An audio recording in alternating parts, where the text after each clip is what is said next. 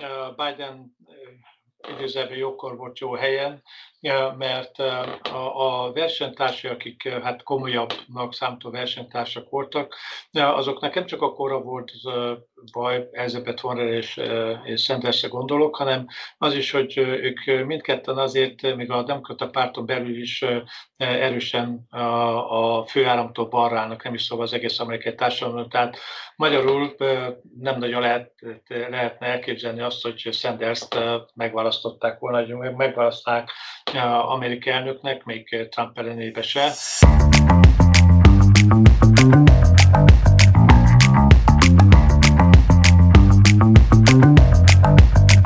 Nagyon különleges amerikai elnökválasztás elé nézünk. A járványhelyzet miatt sok választó levélben szavaz, és amikor ezt a podcastet felvesztük, már 60 millió szavazó leadta a voksát.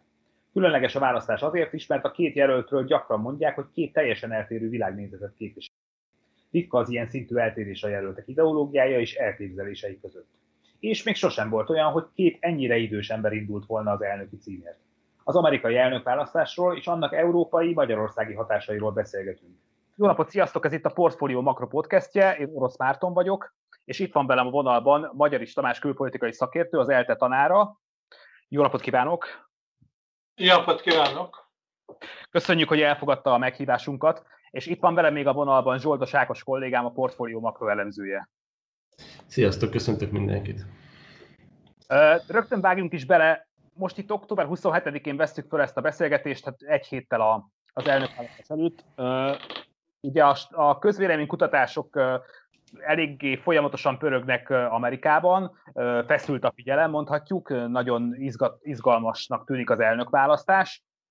Lehet-e tudni azt most, hogy hogy állnak a jelöltek, és egyáltalán lefutott-e ez a verseny már, de, de, hogy, de hogy azt tudjuk-e, hogy, hogy Biden biztosan esélyese még mindig, itt néhány nappal a választások előtt is, és egy, egyébként mi a tapasztalat, hogy mennyire lehet hinni ezeknek az előrejelzéseknek? Hogyha az előjelzéseket tekintjük, akkor ha csak 2016-ból indulunk ki, akkor azért kicsit óvatosabbnak kell lennünk. Jelen pillanatban, hogyha az országos választásokat, illetve eredményeket nézzük, akkor Biden biztosak mondható 8% körül vezet, tehát természetesen vannak eltérések a különböző közönkutatóknak a méréseiben. De hát köztudott, hogy államonként választják az elnököt, és nem szövetségi szinten. Ennek megfelelően, ami érdekes, az az egyes államokban hogy állnak az elnökjelöltek, és ezen belül is abban a, a bő egy tucat úgynevezett billegő vagy csatatér államban, amelyek eldöntik az elnök, elnökválasztást, illetve az elnökválasztásban döntő szerepet játszanak. Ugyanis az amerikai politikai életnek a polarizáltsága miatt jelen pillanatban az államok kb. háromnegyedén az vagy abszolút bebetonozott demokrata, vagy bebetonozott republikánus állam. Tehát ezekben teljesen mindegy, hogy 5 millióval vagy 10 ezerre vezet az egyik jelölt a másikkal szembe, hiszen köztudott, hogy az elnökválasztási rendszer szerint az úgynevezett győztes, mint víz mindent alapon osztják el a rektorokat majdnem száz százalékban. Ja, tehát ennek megfelelően a kérdés az, hogy az úgynevezett billegő aki hogy áll. Itt a különbségek már kisebbek, mint a 8% tehát általában másfél-5-6 között mérik egyik vagy másik jelöltnek az erőnt. A többségében még mindig Biden vezet ezekben az úgynevezett billegő államokban, de úgymond ez a, az 1-5-1-6 közötti előny az elvileg még úgymond belefér a hiba határban is, és a legutóbbi elemzések szerint, hogyha ezek közül a bilagállamok közül a nagyobbakban, 6-7 nagyobb államban Trump megfolytaná a jelenlegi helyzetet, akkor elnök lehetne. Tehát Bidennek az esélyei jobbak, mint Trumpnak, de nem lehet leírni Trumpot sem ebbe a pillanatba. Legalábbis ilyen pillanatban jobb pozícióban van, mint volt egy-két héttel ezelőtt. Igen, mi csináltunk a portfólión egy modellt, lemodelleztük a választást, az összes államban megnéztem a legfrissebb közvéleménykutatási adatokat. Ha minden a közvéleménykutatási adatok szerint alakul, hogy ezt el kell mondani, hogy 2016 miatt, ahogy Magyar úr is mondta, nem biztos, hogy ezek olyan mértékben megbízhatóak, akkor jelen pillanatban Bidennek 355 elektora lenne, Trumpnak pedig 177, ugye 270 kell a győzelemhez, tehát arra is gondolhatunk, hogy ez egy sima Biden győzelem lenne, viszont ezekben a csatatír államokban, amelyek, amelyeket Magyar úr is említett, ezekben már nagyon szűk a különbség, és úgy látjuk, hogy az utóbbi egy hétben Trumpnak sikerült is fordítania Ohio-ban és Georgia-ban, de hát ott olyan szűk a különbség, hogy gyakorlatilag ez teljes mértékben hiba határon belül van, és most, ha Trump 5 ilyen csatatirállamot meg tudna nyerni, név szerint Pennsylvania-t, Floridát, Arizonát, észak és még hozná iowa is, ami egy kis tagállam, és ott most fejfel mellett érik a minika feleket, és még behozná texas akkor már neki lenne több elektora. Tehát valóban az országos szavazás szerint Bidennek, vagy országos szavazatarány megosztás szerint Bidennek úgy, úgy néz ki, hogy nagy az előnye, viszont valójában ez, ez mégsem akkor, és azt is látjuk, hogy talán republikánusoknál magasabb a szavazási hajlandóság, tehát elkötelezettebbek a szavazók, legalábbis a legutóbbi CNN felmérésből ezt látjuk, de abszolút nem beszélhetünk még lefutott versenyről. Ugye az idei év a szuper különleges az elnökválasztás szempontjából, de azt meg lehet határozni, hogy milyen fő témák mentén zajlik a kampány, mik a fő szakpolitikai állítások. Kérdezem azt is, hogy minden csak és kizárólag a koronavírusról szól Amerikában is? Hogyha én válaszolhatok először, természetesen nem. Különböző fölmérések vannak megint csak ezt illetően, hogy az teljes lakosság körében a demokratáknál, republikánusoknál melyek azok a prioritások, amelyeknek az alapján a szavazatokat az emberek le fogják adni, vagy leadták már. És itt azért eltérőek a prioritások, például a republikánusoknál a gazdaságban az első helyen, a járványjal kapcsolatos kérdések lejjebb vannak, ezen kívül még amelyek azok a kérdések, amelyek az embereket nyilvánvalóan foglalkoztatják, az egészségügynek a helyzete, bár itt a demokraták közül szignifikánsan többen foglalkoznak ezzel, mint a, a republikánusok, a bevándorlás kérdése, hasonlóképpen sokkal több demokrata tartja ezt fontosnak, mint, mint republikánus.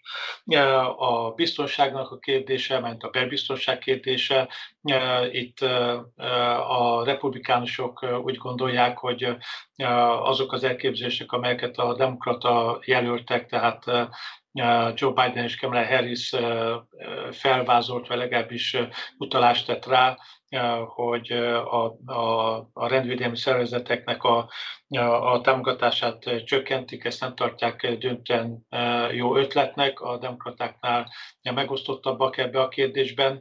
Megosztottak abban a kérdésben is, hogy a fai egyenlőtlenség az mennyire szignifikáns vagy nem szignifikáns. A republikánusok ezt kevésbé tartják jelentős kérdésnek, a demokraták sokkal jelentősebb kérdésnek tartják. Tehát eltérőek ezek az álláspontok, de hát azt hiszem, hogy hogyha a fenteket figyelme veszük, akkor rögtön azért kirajzolódik az a kép, hogy egyik és másik párt mögött milyen szavazóbázis sorakozott föl, és hát természetesen azért az adókérdés is érdekes lehet, Trump köztudottan csökkentette a személyi jövedelemadó, illetve a társasági adónak a mértékét. Biden a társasági adónak a mértékét mindenképpen visszaemelni, visszaemelni 28%-ra. Ja, a kérdés persze az, hogy a személyi jövedelemadónál milyen, milyen emelést képzelne el. Ilyen pillanatban az állítása szerint 400 ezer dollár alatti éves jövedelem alatt senki nem fog egy, egy centeset többet fizetni. De hát ez megint csak egy olyan kérdés, hogy, hogy kampányigéret, és nagyon sok függ attól, hogy Biden mennyire van lekötelezve és lesz lekötelezve a párt baloldalának, amely sokkal jelentősebb mértékű adóemelést szeretne, egyrészt a 400 ezer dollár fölött, másodszor pedig akár a középosztálynak is. Abszolút, én még annyit, annyit tennék hozzá, ez nagyon jó összefoglaló volt, amit kiemelnék, hogy nagyon erősen negatív a kampány, tehát mind a két fél másik gyengeségeit próbálja előtérbe helyezni az utolsó hetekre.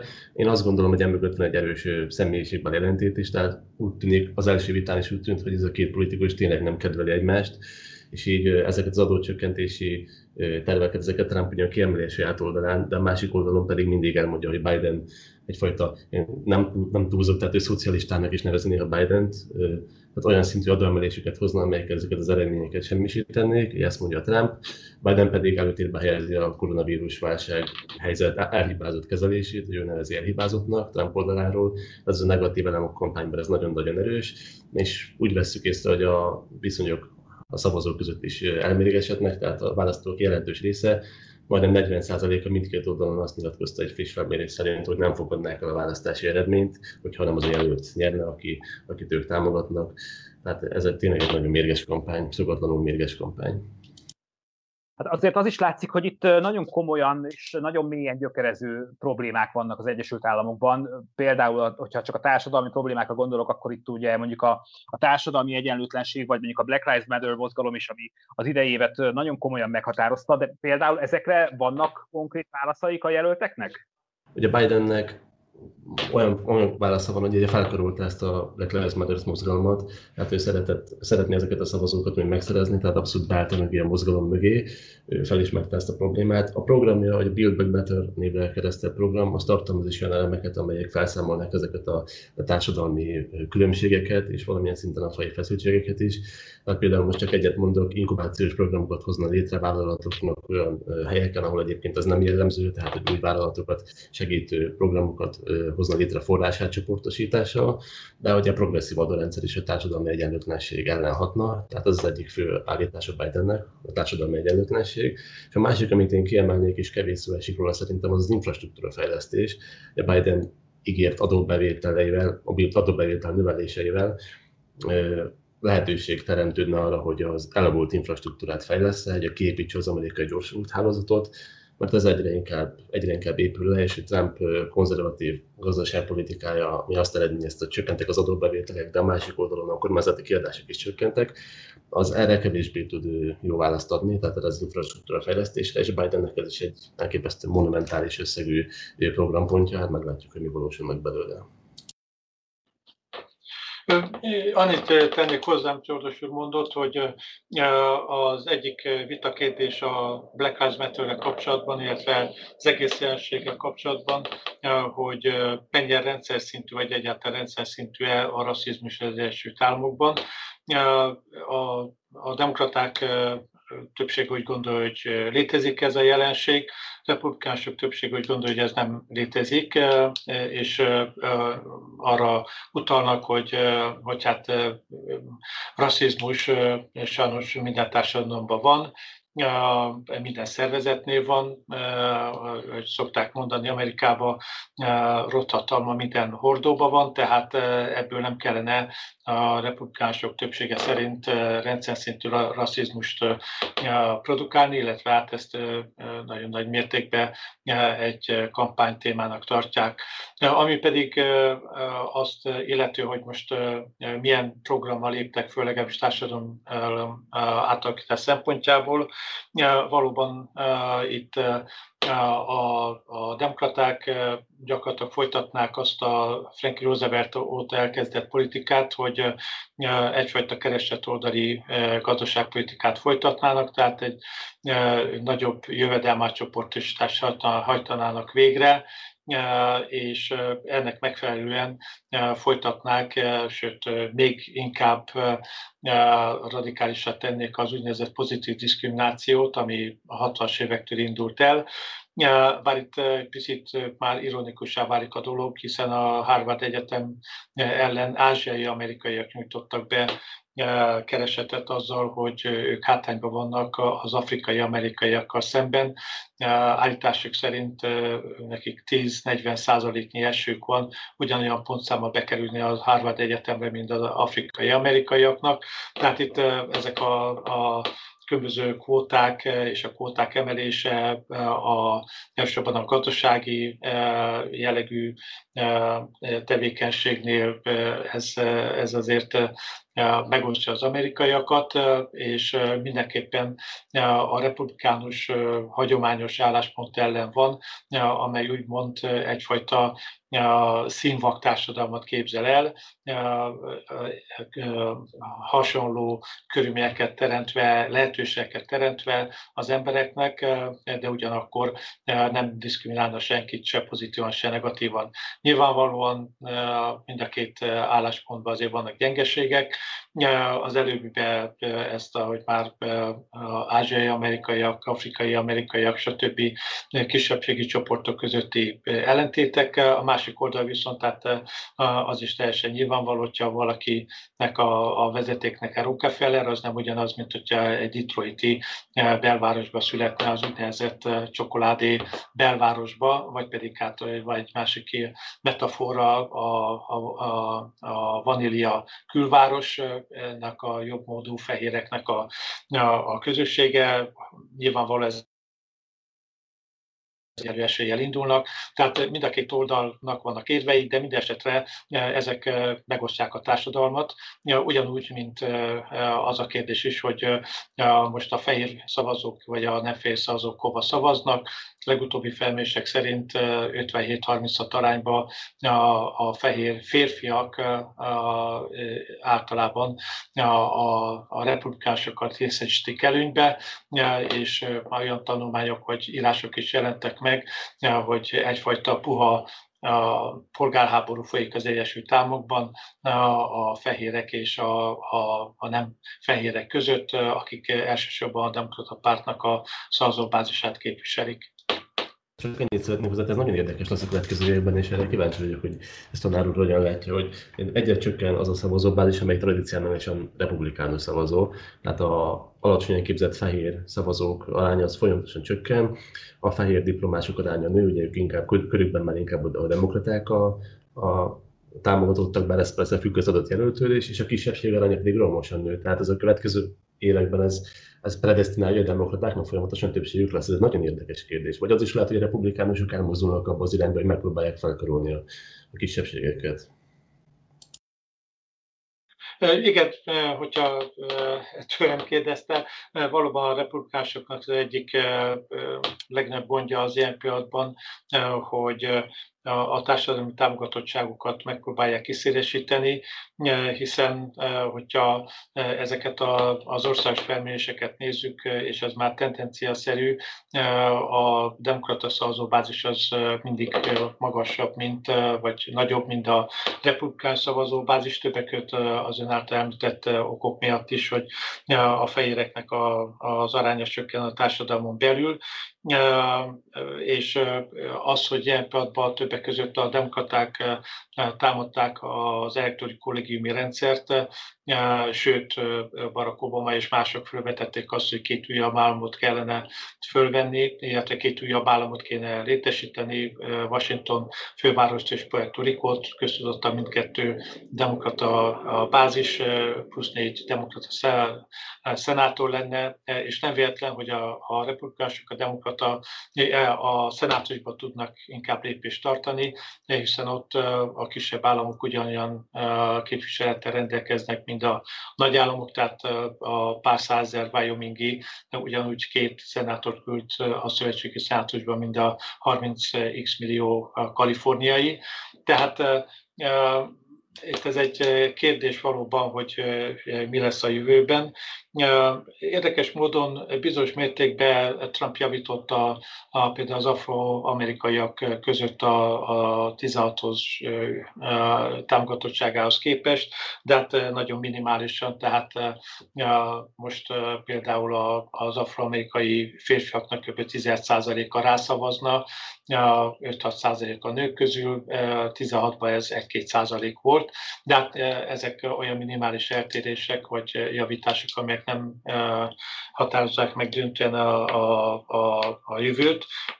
Ezért fontos az, legalábbis a szenátus megtartása a republikánusoknak, ugyanis hogyha mind a három helyen demokrata többség lenne, tehát a félházban és a, a kongresszus mindkét házában, akkor nagyon komoly hát változtatásokat tudnák a demokraták végrehajtani, többek között ezeknek a, az új államoknak a kreálásával, a választókerületeknek a, az átrajzolásával, akár a legfelsőbb bíróság tagjának a bővítésével, és ezekkel úgymond évtizedekre be, be tudnák betonozni a hatalmukat. Tehát az elnökválasztás mellett nagyon erősen figyelnünk kell a szenátusra is, hogy megmarad-e adott esetben a republikánusok kezébe, mert ha nem, akkor elég jelentős mértékű társadalom átalakításra számíthatunk a következő négy évben.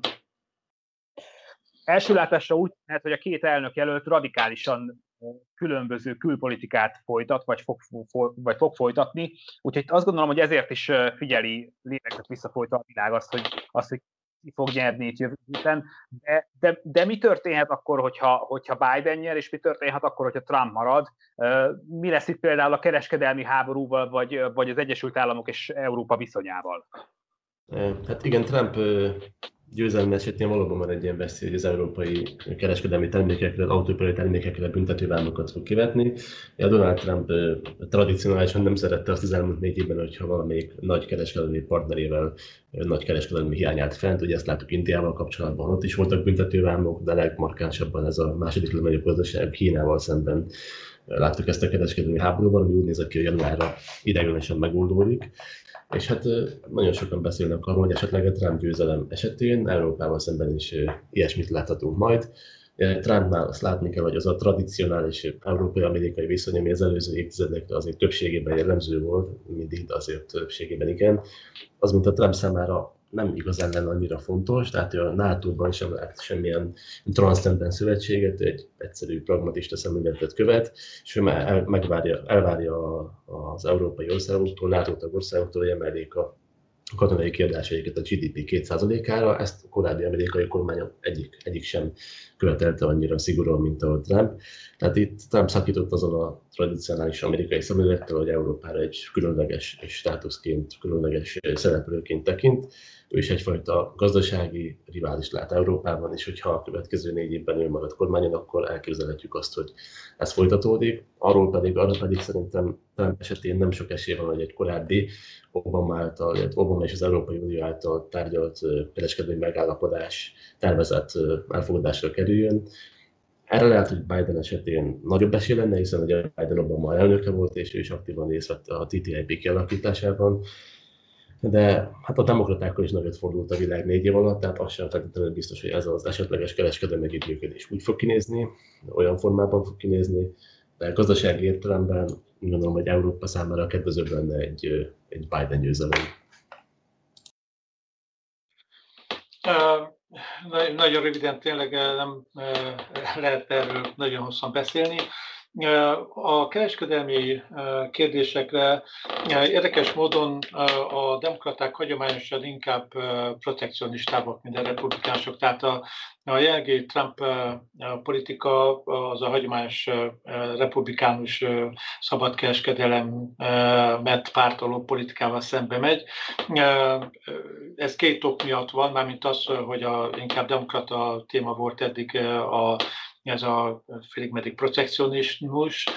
Az egyik az, hogy a kigalérosok, tehát a, a feldolgozóipar és egyéb iparban dolgozók hagyományosan inkább demokrata szavazók voltak eddig, és az ő érdekeiket védték. Többek között a demokraták voltak azok, akik az észak-amerikai kereskedelmi, szabadkereskedelmi megállapodást ellenezték. Dick Gephardt az akkori házelnök nagyon élesen kiállt ez ellen, és hát az igazság az, hogy hogyha megnézzük a, a a demokrata párt baloldalát, Bernie Sandersék nem a szabad kereskedelmi hívei, úgy gondolják, hogy a globalizmus az, az Egyesült Államok számára és a munkavállalók számára a többek között a, a, azzal, hogy exportál munkahelyeket, hogy külföldön a különböző standardokat nem tartják be, ez nem előnyös az Egyesült Államoknak. Tehát Biden és Trump esetében a Kínával szembeni kereskedelmi háború szerintem folytatódna, hát feltétlenül bizonyos hangsúlyváltásokkal, Oroszországnál Biden lenne talán retorika keményebb, de hát azért meg kell egyezni azt, hogy itt elsősorban arról van szó, hogy hogy Ukrajna esetében Biden és azokban a kormányzat sokkal elkötelezettebb volt, hogy megtartsa Ukrajnát Oroszország hatókörön kívül, és, és ez feltetően visszajönne egy Biden elnökségnél, bár hozzá kell tenni azt, hogy a Trump adminisztráció volt az, amelyik fegyvereket adott el Ukrajnának, ellentétben az Obama adminisztrációval, mely logisztikailag és nem halálos eszközökkel támogatta Ukrajnát. A NATO-nál azt hiszem, hogy azért folyamatosság lenne. Tulajdonképpen azt, hogy az országoknak, tagországoknak 2%-os GDP arányosan kellene költeni, azt 2014-ben fogadták el a Verszi csúcs találkozón. Nyilvánvalóan itt kérdés csak az, hogy melyik kell betartatni, vagy nem. Egyértelmű, hogy főleg egy-két nagy tagállam Nyugat-Európában nem nagyon igyekszik ezt betartani, belpolitikókokból, főleg egy ilyen helyzetben a védelmi kiadásokra folytani összeget, ez nem egy népszerű dolog. És végül pedig általánosságban Biden inkább egy ilyen multilaterális keretbe gondolkozna, tehát, ahogy mondta, a szövetségesekkel inkább együttműködne, jobban meghallgatná őket, legalábbis papíron. Persze hát az igazság az, az amerikai érdekek, amerikai érdekek. A kérdés az, hogy hogyan csomagolják őket viszont Trumpek folytatná ezt az úgynevezett transzakcionális politikát, ami azt jelenti, hogy az egyes relációkat egymástól elkülönítve tárgyalná, illetve vizsgálná, vagy, vagy kezelné, ami azt jelenti, hogy, hogy nagyon sokszor az összkép nem áll össze, hanem egyszerűen egyes relációk sokszor logikailag kapcsolódnak a másikhoz. Ez nem teljesen biztos természetesen, hogy a Biden adminisztrációban adott esetben megvalósulna, de legalábbis sem ez egyfajta a struktúrás baja a Trump külpolitikának. És én a protekcionizmus az nagyon érdekes dolog, mert én Biden programját elolvastam, és hát valóban nagyon protekcionista éle van, Hagneme is erősen patrióta gazdasági értelemben. Viszont pont a szövetségekkel ápolt jó viszony, a kampányban nagyon sokszor hallottuk, hogy Trump személyre vezette, hogy a NATO szövetségesekkel leépült a jó viszony, a diktátorokkal van jobb, stb. Ebből arra következtetünk, hogy azért valamilyen szintű protekcionizmus mellett azért mégse számíthatunk arra, hogy büntetővámokkal fogja sújtani az európai termékeket, míg Trumpnál ez egyáltalán nem biztos, hogy Trumpnak van egy ilyen atok érlegű külgazdasági elképzelése, hogy teljesen váratlanul is ki tud betni mondjuk büntetővámokat, vagy nagyon gyorsan változtatja, viszont például Kínával is nagyon hektikus volt az a viszony, és a saját érdekei szerint alakította épp a nagyon ellenséges, a nagyon baráti hangnemig, már ami a kommunikációt illeti, a külvilág felé. Tehát valamilyen szinten úgy gondolom, hogy a külpolitika az Biden alatt kiszámíthatóbb lenne, de akárki is nyer, így van, hogy uh, Magyar Úr is mondta, minden bizonyos mind, mindkét esetben valamilyen szintű protekcionizmus láthatunk az Egyesült Államok külkereskedelmében. A kicsit a külpolitikánál maradva azt gondolom, hogy a portfólió olvasóit és hallgatóit is uh, nyilván nagyon ért, hogy, hogy hogy fog alakulni az Egyesült Államok és Magyarország viszonya az elnök után.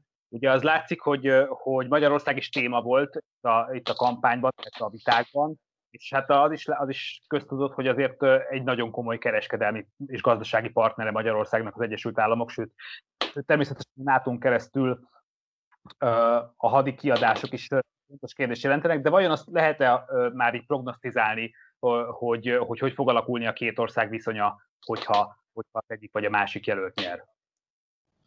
Igen, van az a, az a klasszikus baseball játékos által hát lefektetett terv, hogy nagyon nehéz jósolni, különösen ami jövőt illeti.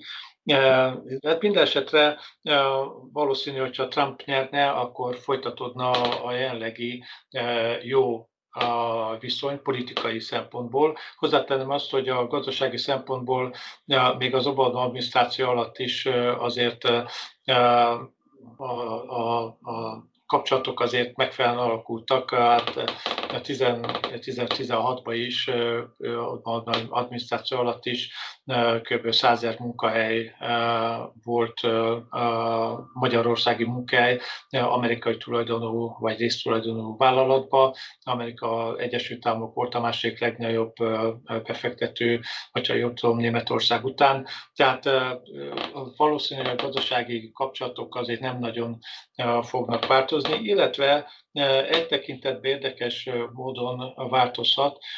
A demokraták szeretnék kivezetni a, a foszilis energiahordozókat, és többek között a, a pala repesztéses módszert szeretnék megszüntetni. Hát ugye vita folyik arról, hogy ez milyen gyorsan történne meg, de ez annyiban érint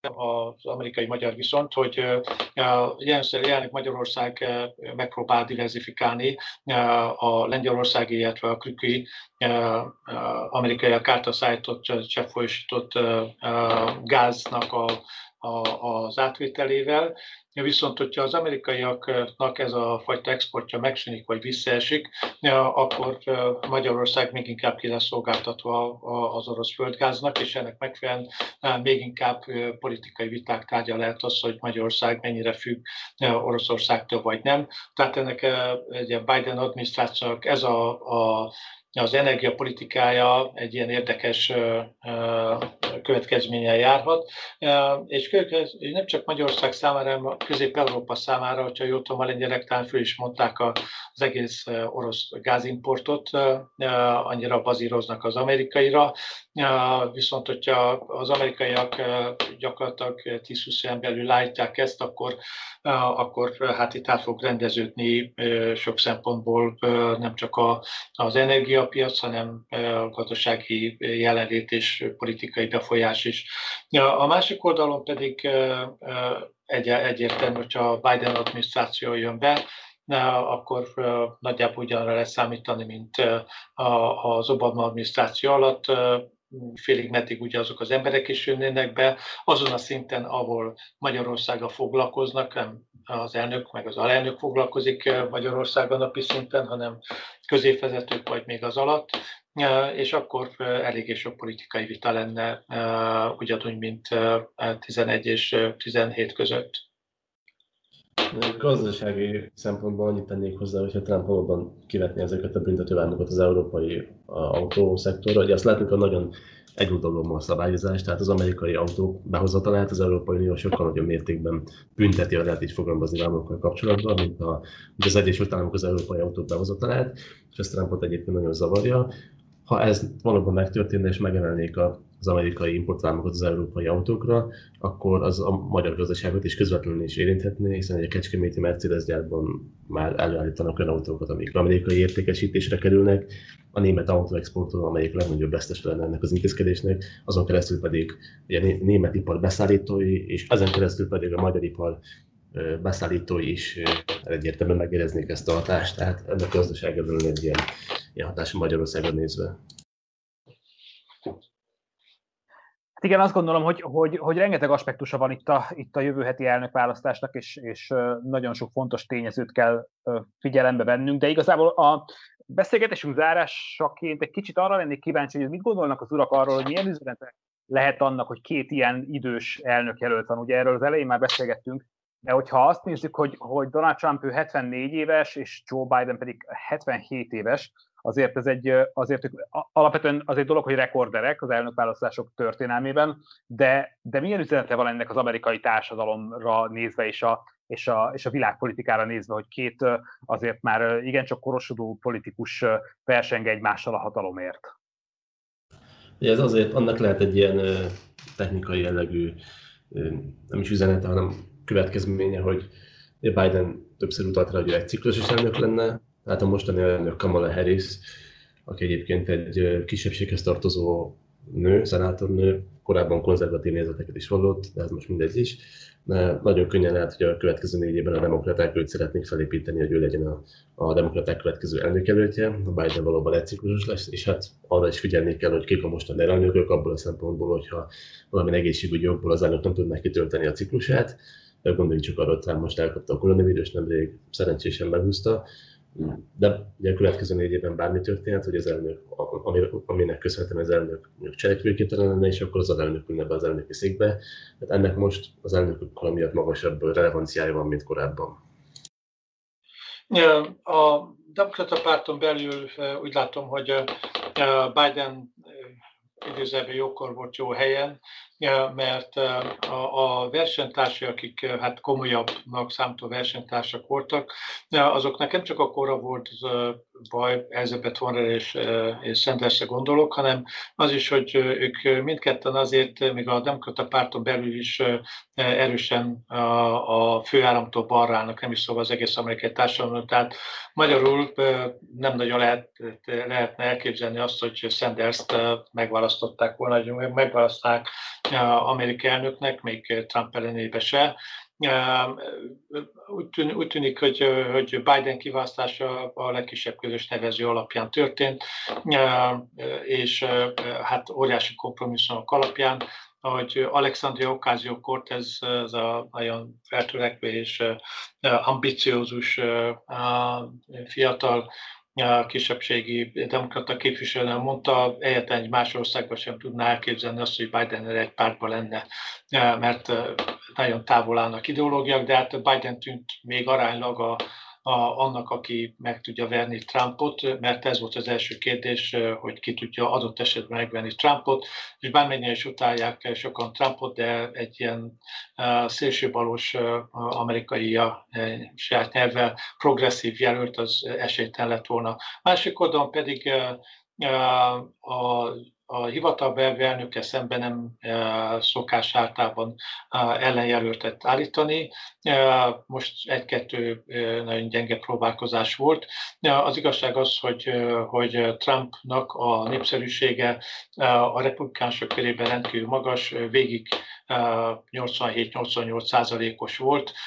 Ő az, aki mozgosítő, mozgosítő tud embereket, és a demokrata párton is belül is inkább az az elképzelés, vagy az lehetett az elképzelés már 2016-ban is, hogy összes többi jelölt annyira szintelen vagy megosztó, hogy velük semmifajta esélyük nem lenne. Hát talán ez lehetne magyarázat, de hát biztosan sokkal több minden tényező van, amiben az ember nem nagyon lát bele. Hát meglátjuk akkor, mit döntenek az amerikaiak itt jövő héten. Én köszönöm szépen a beszélgetést, és a, a portfólió felületein folyamatosan követjük majd a témát, és élőben is követjük az elnökválasztást. Magyar is Tamásnak köszönöm szépen, hogy megtisztelt minket a részvételével, és Zsoldosákos kollégámnak is köszönöm a beszélgetést, és hallgatóinkat pedig arra biztatom, hogy kövessenek minket felületeinken, Spotify-on, és Soundcloud-on is. A Portfolio Makro podcastjét hallhattátok, Köszönjük a figyelmet, viszont hallásra. Sziasztok! Köszönöm szépen, de jó!